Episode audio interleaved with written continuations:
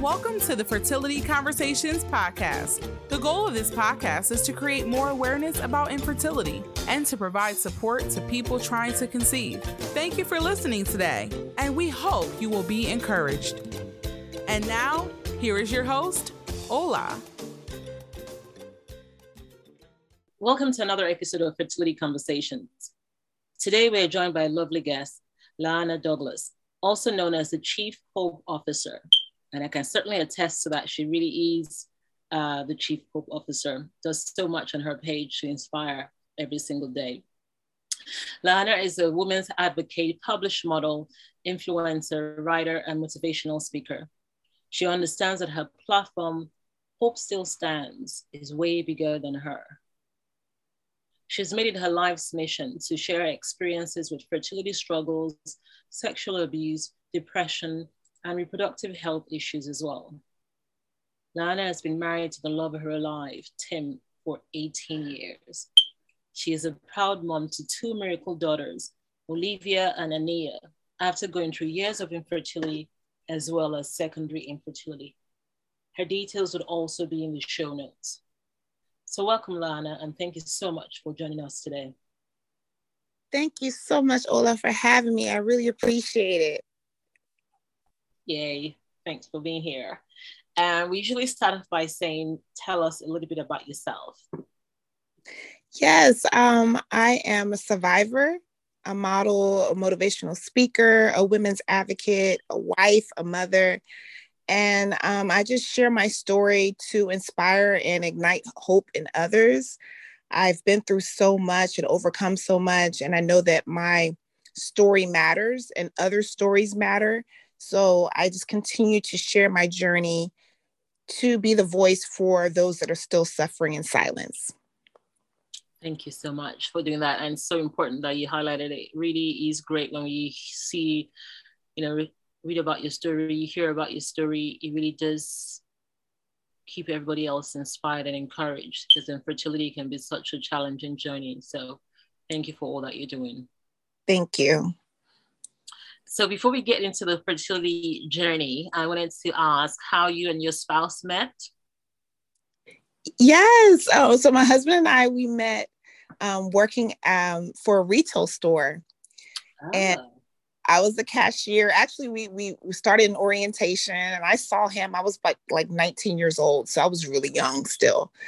And I thought he was cute, and I didn't think anything of it. I thought he was just too good for me, you know so years later he actually approached me and asked me out on a date and the rest is history. I was wow. you know um, he just really swept me off my feet and loved my skin and loved me just for who i was without me having to change anything. So um and after that we've just been on this journey together through the ups and downs. He's been by my side and he's just my love. I call him my love and he is that love Oh, that's so sweet. And thank, thank you to that employer. Wow. I know, right? Little did they know, right? Little did they know. oh, wow, that's so cool. Mm-hmm. And of course, you know, when you met or before that, I always just wonder was there any point in time that you knew for sure you wanted to become a mom, or did it just happen over time after you met and you got married? No, yeah, as a little girl, I would play with my dolls and I would always rock them, you know, like they were my babies. Mm. And um, I always longed for it, especially because I have three siblings. And I just saw how my mom and my dad interacted with us. I always wanted that. I wanted to to be a mother, um, not realizing the journey that I would have to take. But as a young girl, I did have that feeling, you know what, one day I would love to be a mom. And you have a condition, uh, Didelphys uterus. Mm-hmm. Um, can you tell us what that is for anyone listening not sure, and how were you diagnosed with it? Yes, so a didelphys uterus means you have two complete separate horns. Like um, there's a separation in between. Um, like a, uh, the average woman has one uterus. It's just shaped like almost like a triangle a upside down triangle, but mine is split down the middle. So I have two complete separate horns, and I also have two complete separate uh, cervixes. So um, some women that have also have a didelphys uterus will also have two uteruses, two cervixes, and also two vaginas. Um, it's not talked about that much, but I um, share this part of my reproductive health journey because I know there's other women out there that maybe are never been diagnosed, maybe are suffering in silence, dealing with horrible periods. Um, for me, um, at the age of 10, I started my period and it was just horrible. I was having horrible cramps, bleeding on myself, having accidents at school, having accidents at home. It would just come out like water.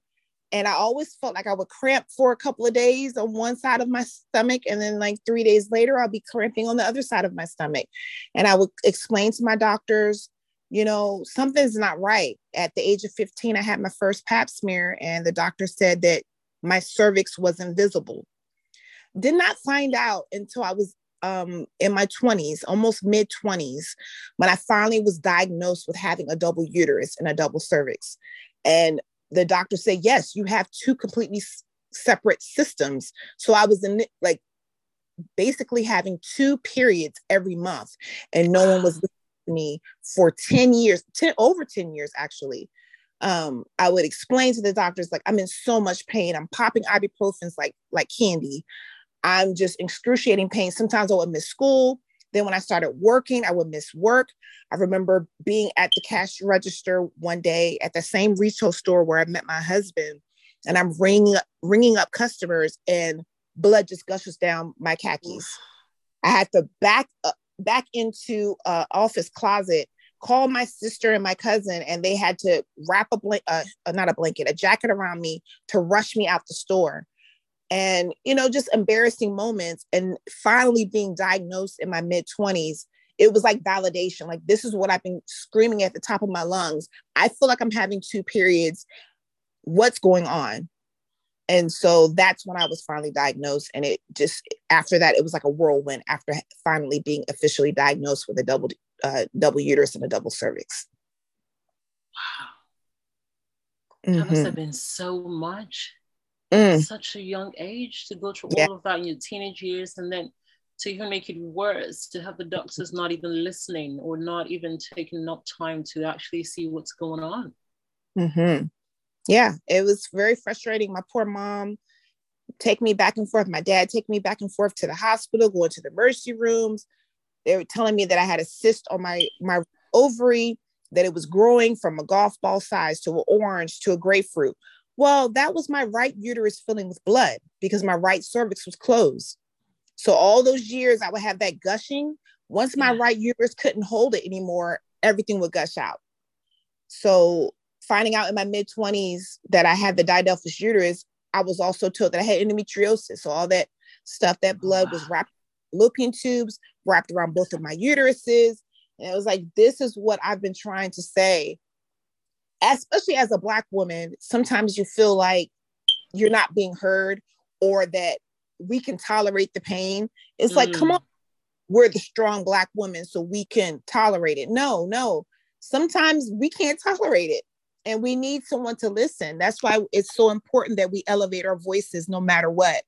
And I'm so Yeah. grateful that I didn't give up. I, I continue to seek out doctors, seek information. And I finally found the right doctor at John Hopkins. God bless her, that she really listened to me. She did a full, thorough exam. And she says, I think you have a, di- a, a double uterus. At the time, she didn't know what type because there's different types. So Mhm. please, please, for the listeners out there, look up different types of uteruses. There's unicornuate, there's bicornuate. There's so many different types of uteruses, but they're not, it's not talked about in health class at school. It's not talked about, you know, amongst the women um, that you see at work or in the store. So you don't hear about this, but there's women, girls out there suffering, dealing with this pain. And then also finding out you have endometriosis and fibroids. It's so much going on. That's why it's so important that we share our stories. Yeah. And thank you so much for doing such an amazing job in sharing your story. Because again, like you said, there's so many other people that are probably working around dealing with this as well. And when you don't when you don't hear others talking about it or others dealing with it, then you think it's just you and you you probably just suffer in silence and isolation, not wanting people to know because you think it's just you're the one that is it's just you, right? Mm-hmm. That's how I felt for many years. Um, mm, you know, looking at my sister, looking at my mom, I'm like, what, you know, why am I going through this? And you start to second guess yourself, like, why? Especially because on top of that, I was bullied as a little girl. I went through sexual abuse as a little girl, and now I'm dealing with this bleeding and cramps. It was like, what else could happen to me? So you do feel like you're the only one. Woe is me. You're the only one because you don't hear the stories, especially in our communities. For years, you know, you know, our four parents in our community, in the Black community, they didn't share what was going on. If grandma had a miscarriage, they kept that to themselves. Yeah. If someone had to have a hysterectomy, they didn't say anything. If somebody was dealing with mental health issues, oh, well, that's Uncle so and so. Don't worry about him. It was just something we did in our community. And so we don't, eh, for a long time, we're not sharing our experiences with our family members and with our friends. So then you do feel like you're going through it by yourself because you're not hearing any other um, people going through what you're going through. Exactly. Mm-hmm. And you know, you knowing the fact, of course, you highlighting that we don't speak about it enough, and we don't have those conversations, and people try to do a lot of hush hush, knowing mm-hmm. that's the reality oftentimes, and that was what your reality growing up as well. Why mm-hmm. did you decide to then speak about it, knowing that how much of a taboo subject it is? I think I started to realize that, you know, you've come out of this like I'm saying from, you know, myself, I've come out of this situation. Mm.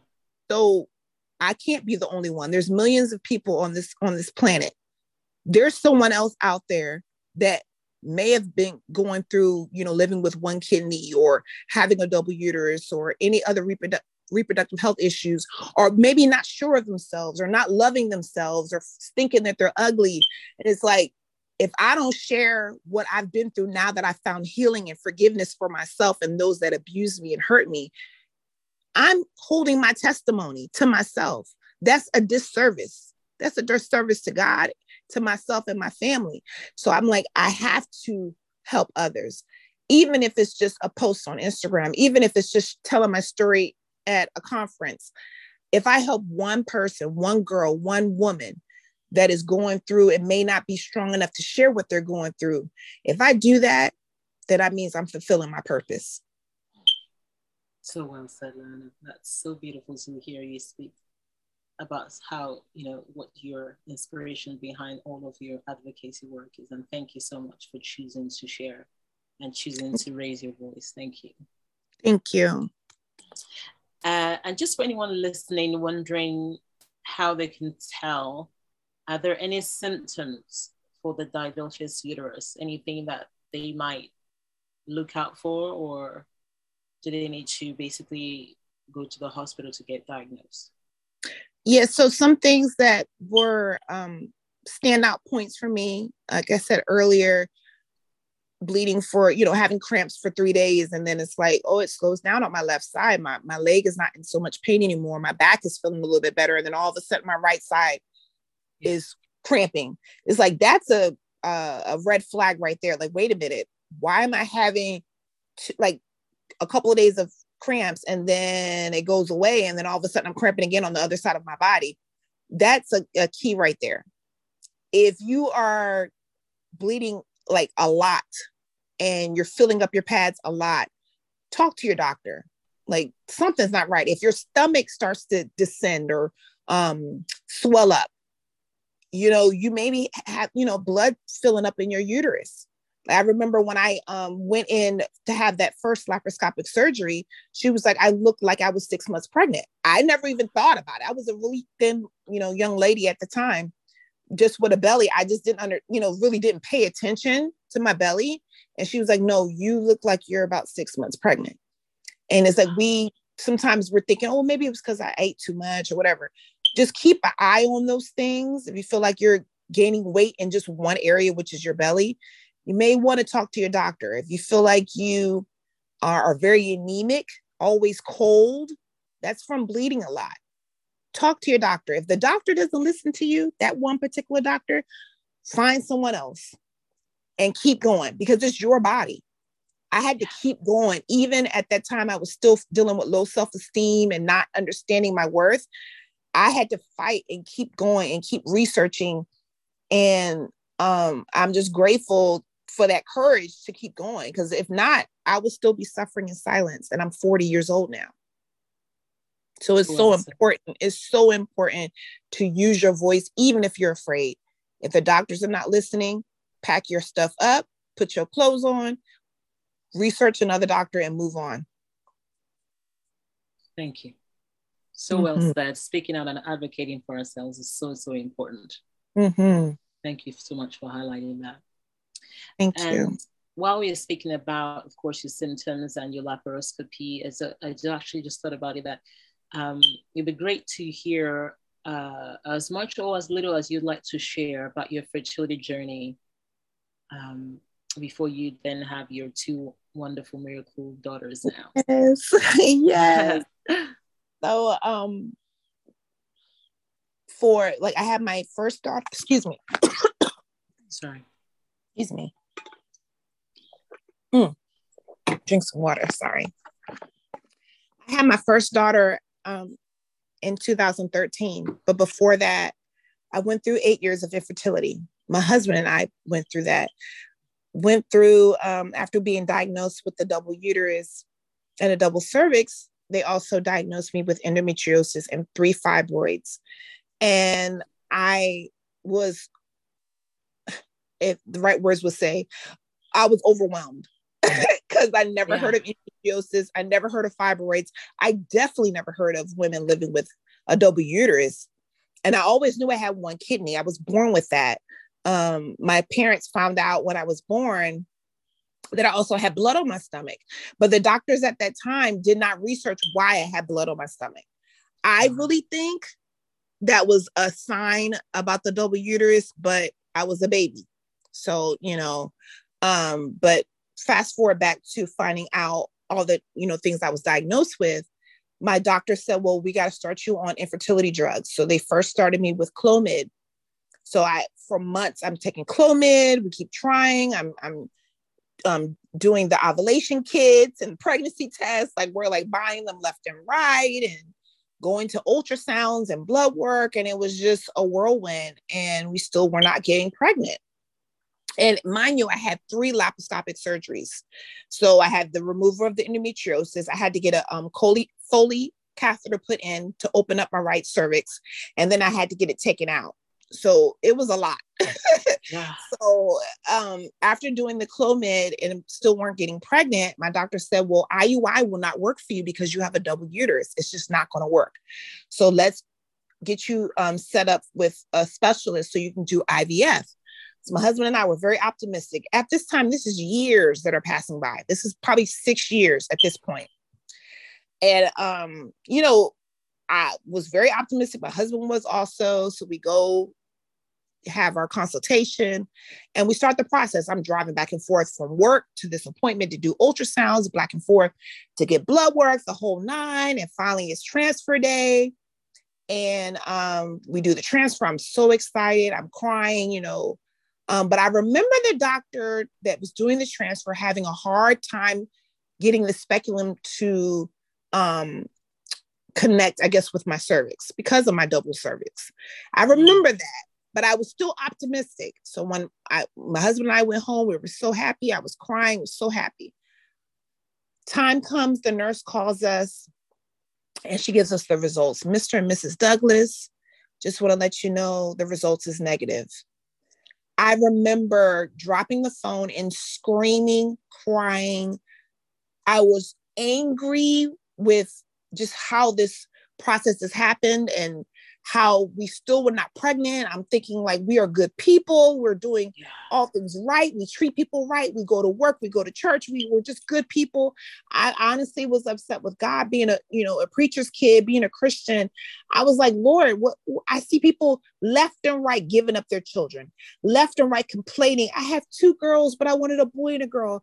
I have two boys, but I want it's like really we just want one. So I was just so upset, hurt the depression that I've had and the low self-esteem that I had for years from, you know, being a young girl dealing with bullying and sexual abuse, that really rose up. It was like a dark cloud.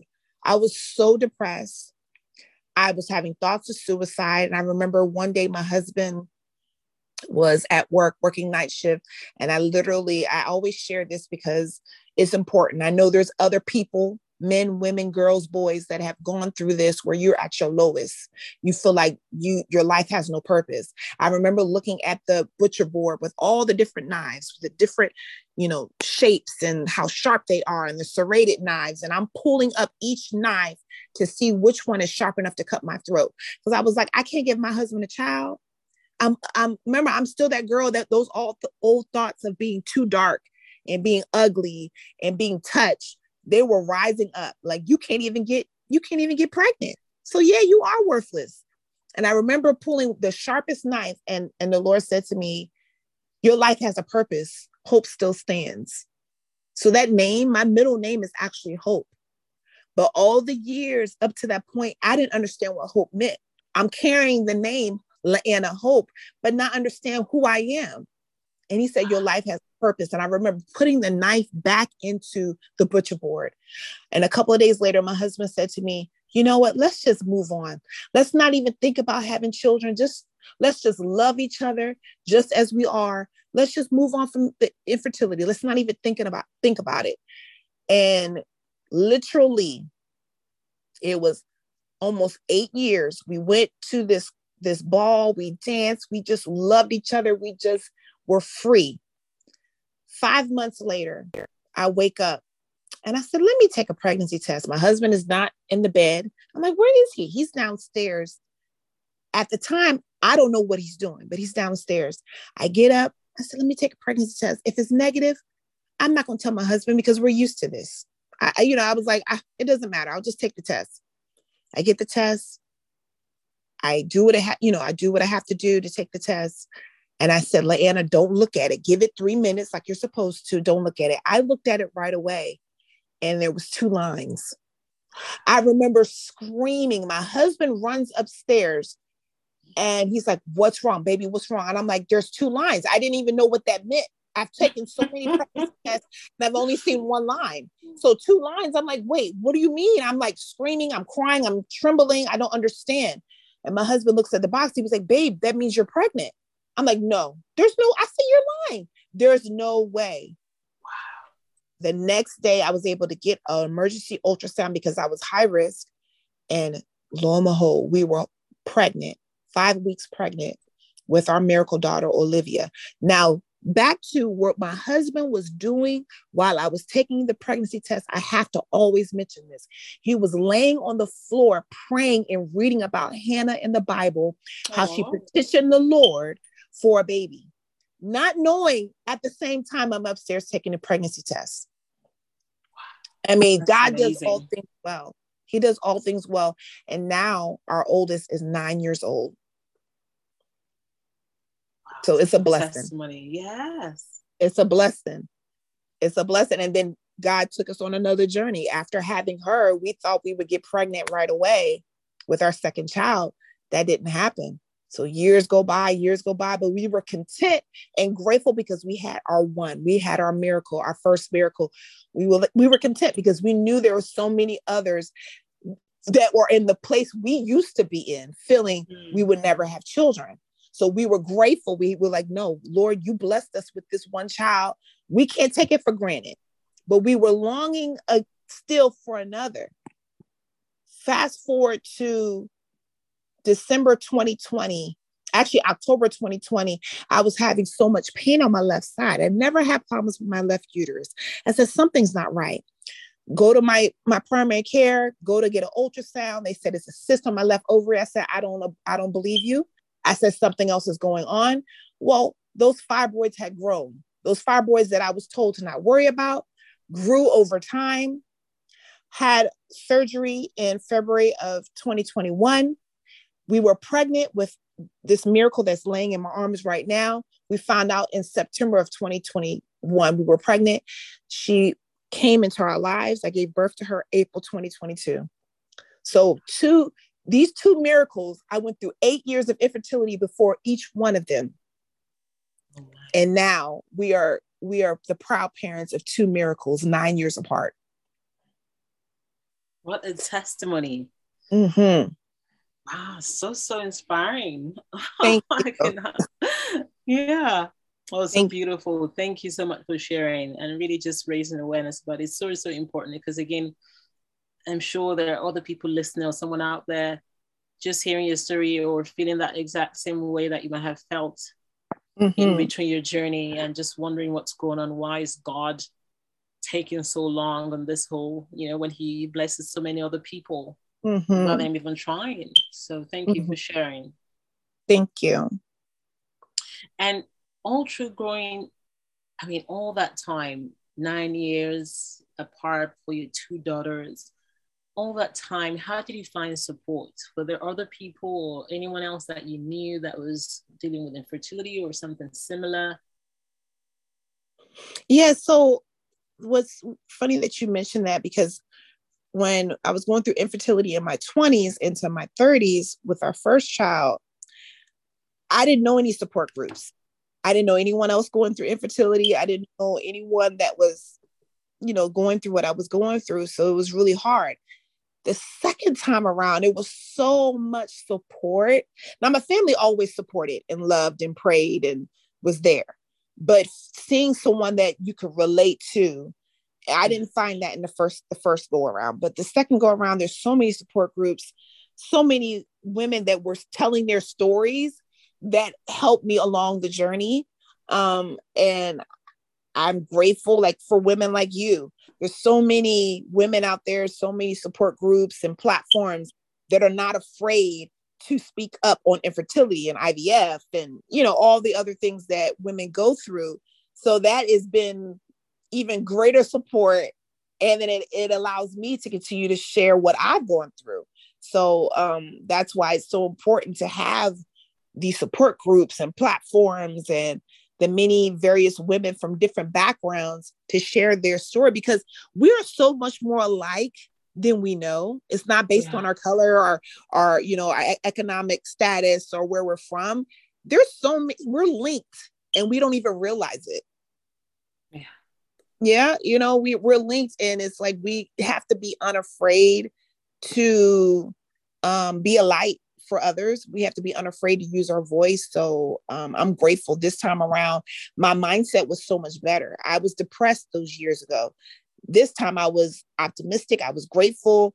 And I was like, whatever, God, whatever you have for me, whatever you have for my family, for my husband, I, it, it is well. I, it is well with my soul. It, it, it was completely different. So yes, it's it's a difference this time around. Thank you so much for sharing that. And of course, you know, you you highlighted during your journey uh, how this impacted you, also your emotions and your mental health and the depression.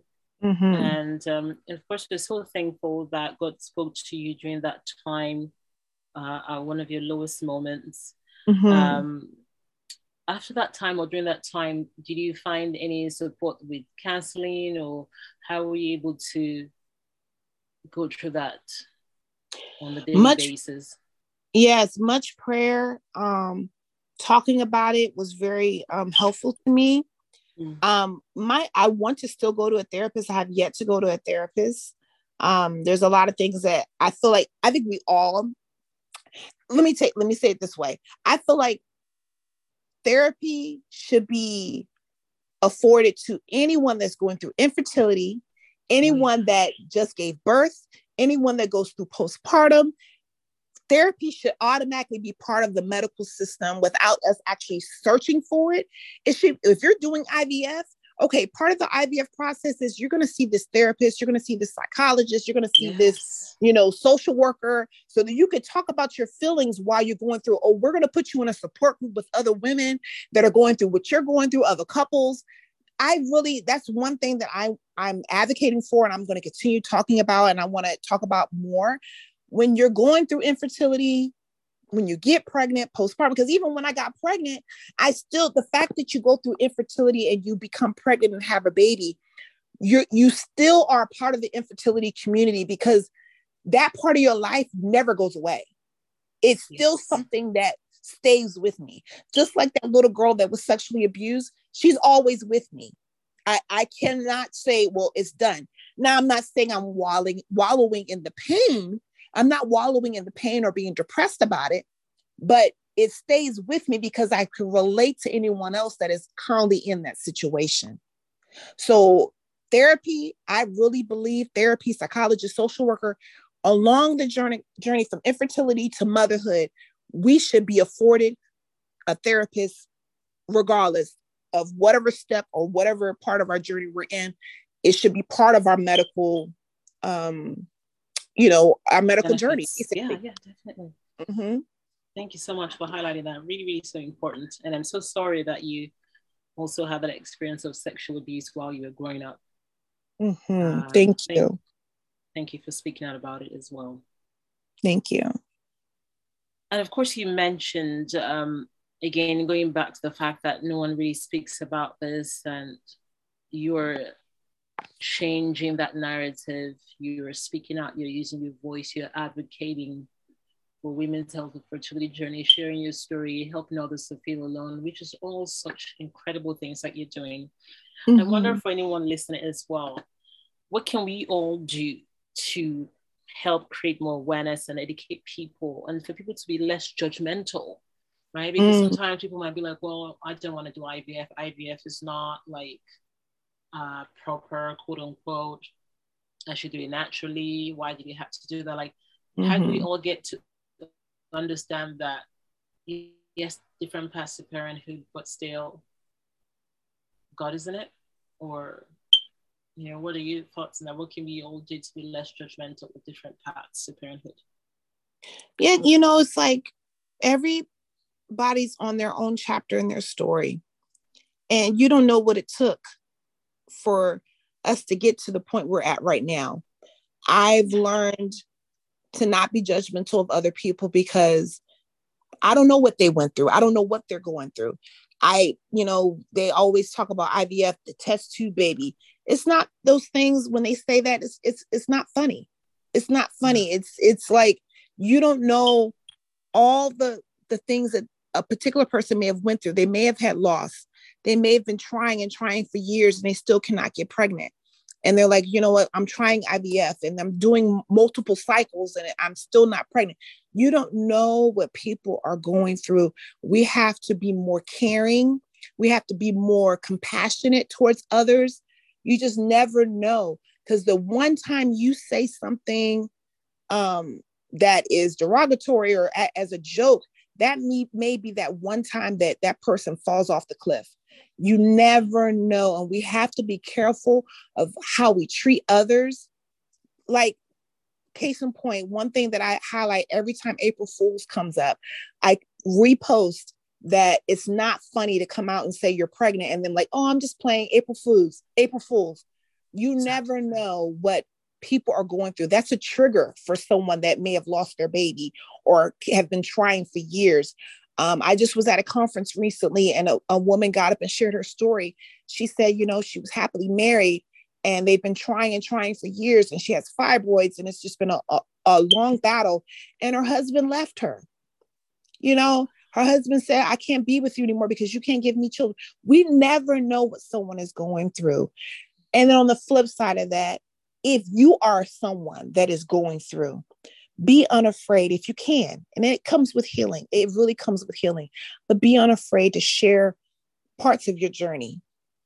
It it it, it also, as I've been sharing over the years, it's helped me find healing. Because you hear other people say, you know what, I went through the same thing you went through. I, I have been so afraid to share what I've been through, but because you're sharing your story, now I can share mine. So it, it's very important to be comp- compassionate, but also try to share your story as much as you can. Well said. Thank you so much for sharing that. Thank, you. And for anyone listening, you know, because you said so many amazing and inspiring, and you've really encouraged many of us right now uh, with sharing your story and all that you're doing. Uh, for anyone listening and wondering what Hope Still Stands platform does and what's the best way for them to reach you, can you please share? Sure. Yes, I'm on Instagram at Hope Still Stands, and it's just like how it sign, sounds H O P E still S T I L L stands.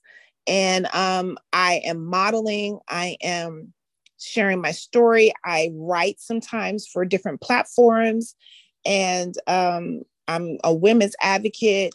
So you'll see me post. Sometimes I feel like I'll post a picture and yeah, that captures, oh yeah, I see that picture and it's beautiful. But it's the story, it's the verbiage that I have with that picture, with that reel that I want to leave with the listeners and my followers. So definitely find me on Instagram. Um, you can also contact me there if you ever want to just talk. I check my DMs often. And um, I just want to continue to inspire. And I hope that whatever I do is leaving um, something special on your life that you feel like you can make it. Oh, it definitely is. And I love your reels and your platform on Instagram. Well done. Thank you. and just to ask, in terms of the infertility and the whole journey, how would you say that has impacted you and perhaps your relationship with your husband? Oh my goodness. Um, the first eight years of going through infertility, it was pretty stressful. Um, we still held on to each other but it was stressful. We were both stressed out. Now we that's something I also want to touch on. We always talk about what the woman is going through, but yeah. men are trying to be strong for us, but we don't know the pain that they're going through. And we always have to we have to be careful to never forget the man's perspective. And my husband, you know, he would go to my doctor's appointments with me. And I'm not saying every man has to do that, but he he would do that. He would go to the doctor's appointments, take me to my surgeries and um, I just remember how it impacted him. And over the years, we've just gotten even closer. We fell in love all over again. And um, it's just great to be parents now to two miracle girls, to see him as a, a girl dad. It just warms my heart. It's just all I've dreamed of and what I wanted for him to experience and wanted for us to experience. Um, but I also want to say even if to the listeners out there, if you don't ever, ever get pregnant, if you don't ever have children naturally that come out of your womb, you are still enough. You are still worthy. When I was going through infertility in my 20s, I didn't see my worth. I thought my worth was in having children because the Bible says to be fruitful and multiply. That's what I thought my worth was in. If I have children, okay, then I'm worthy.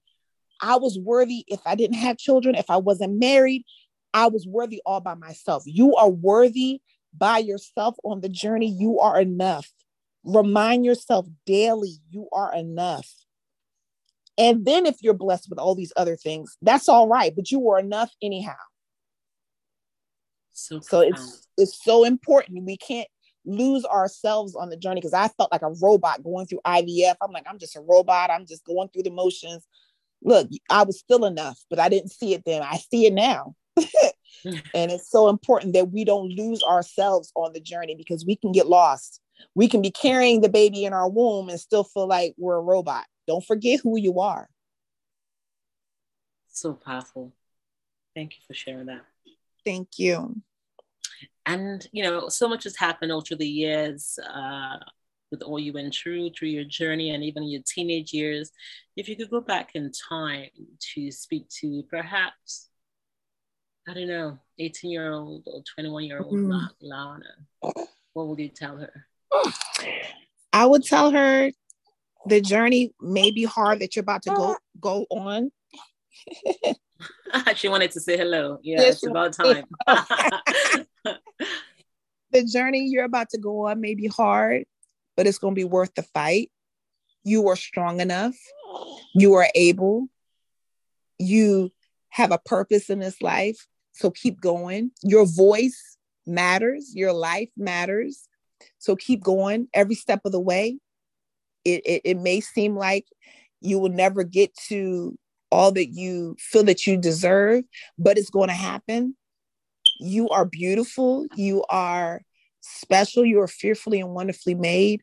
And the time is going to come where you'll be standing while the dust and things going on around you, you will still be standing.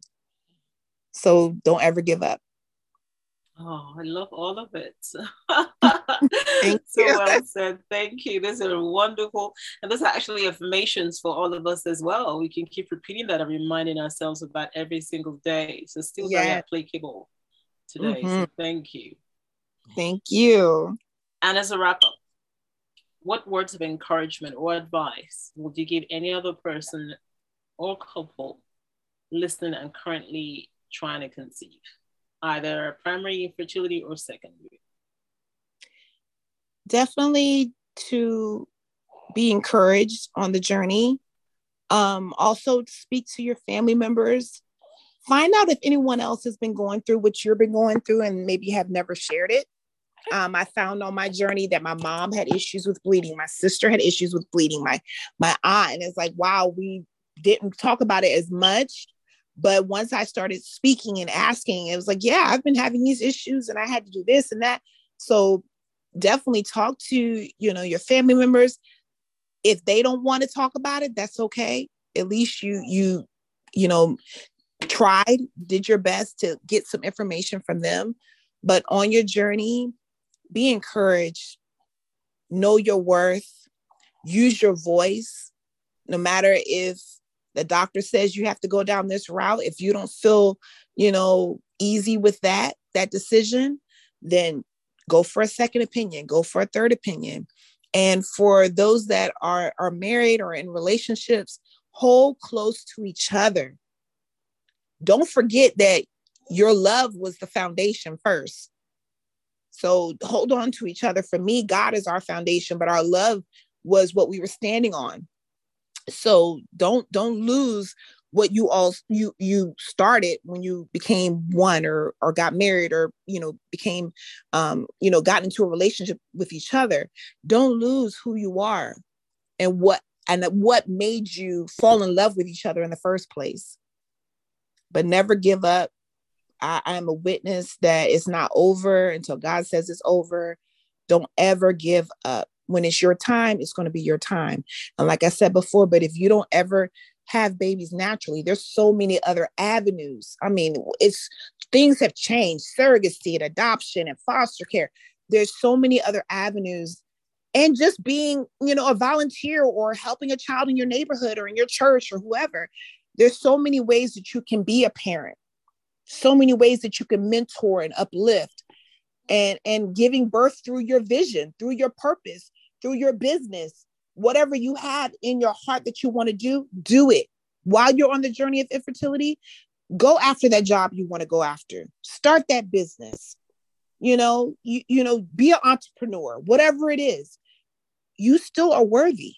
So don't lose that. So beautiful, La-Anna. That was such a wonderful way to wrap up this um, episode with you. And it really has been amazing so inspirational having you here. Uh, you've shared so much. You have really uplifted me, and I'm sure you have done so for many other listeners as well. And if there's not, if there's anyone listening that not following you, please go on Instagram and follow at Hope Still Stands. You really will be inspired and encouraged on a daily basis. So thank you so much, La-Anna, for using your voice and for all that you do every single day for for sharing your story, for speaking out, for using your voice. Uh, the impact you're making is so profound, and you're not uh, aware of how many lives you're touching globally. Thank you so much for all that you do. Thank you so much, Ola. I really appreciate you. Thank you for this platform and this opportunity to share my story. And I'm grateful for what you are doing. You are using your voice, living in your purpose while you're on your journey. And that's what it's all about. That's what it's all about. And I'm just so grateful for all that you are doing. We are turning our pain into purpose. Yes. And I'm grateful for all that you are doing. I'm thank thankful for the connection. And thank you so much again for this opportunity. Thank you so much uh, for being here today, and we look forward to having you again in the near future. Thank you.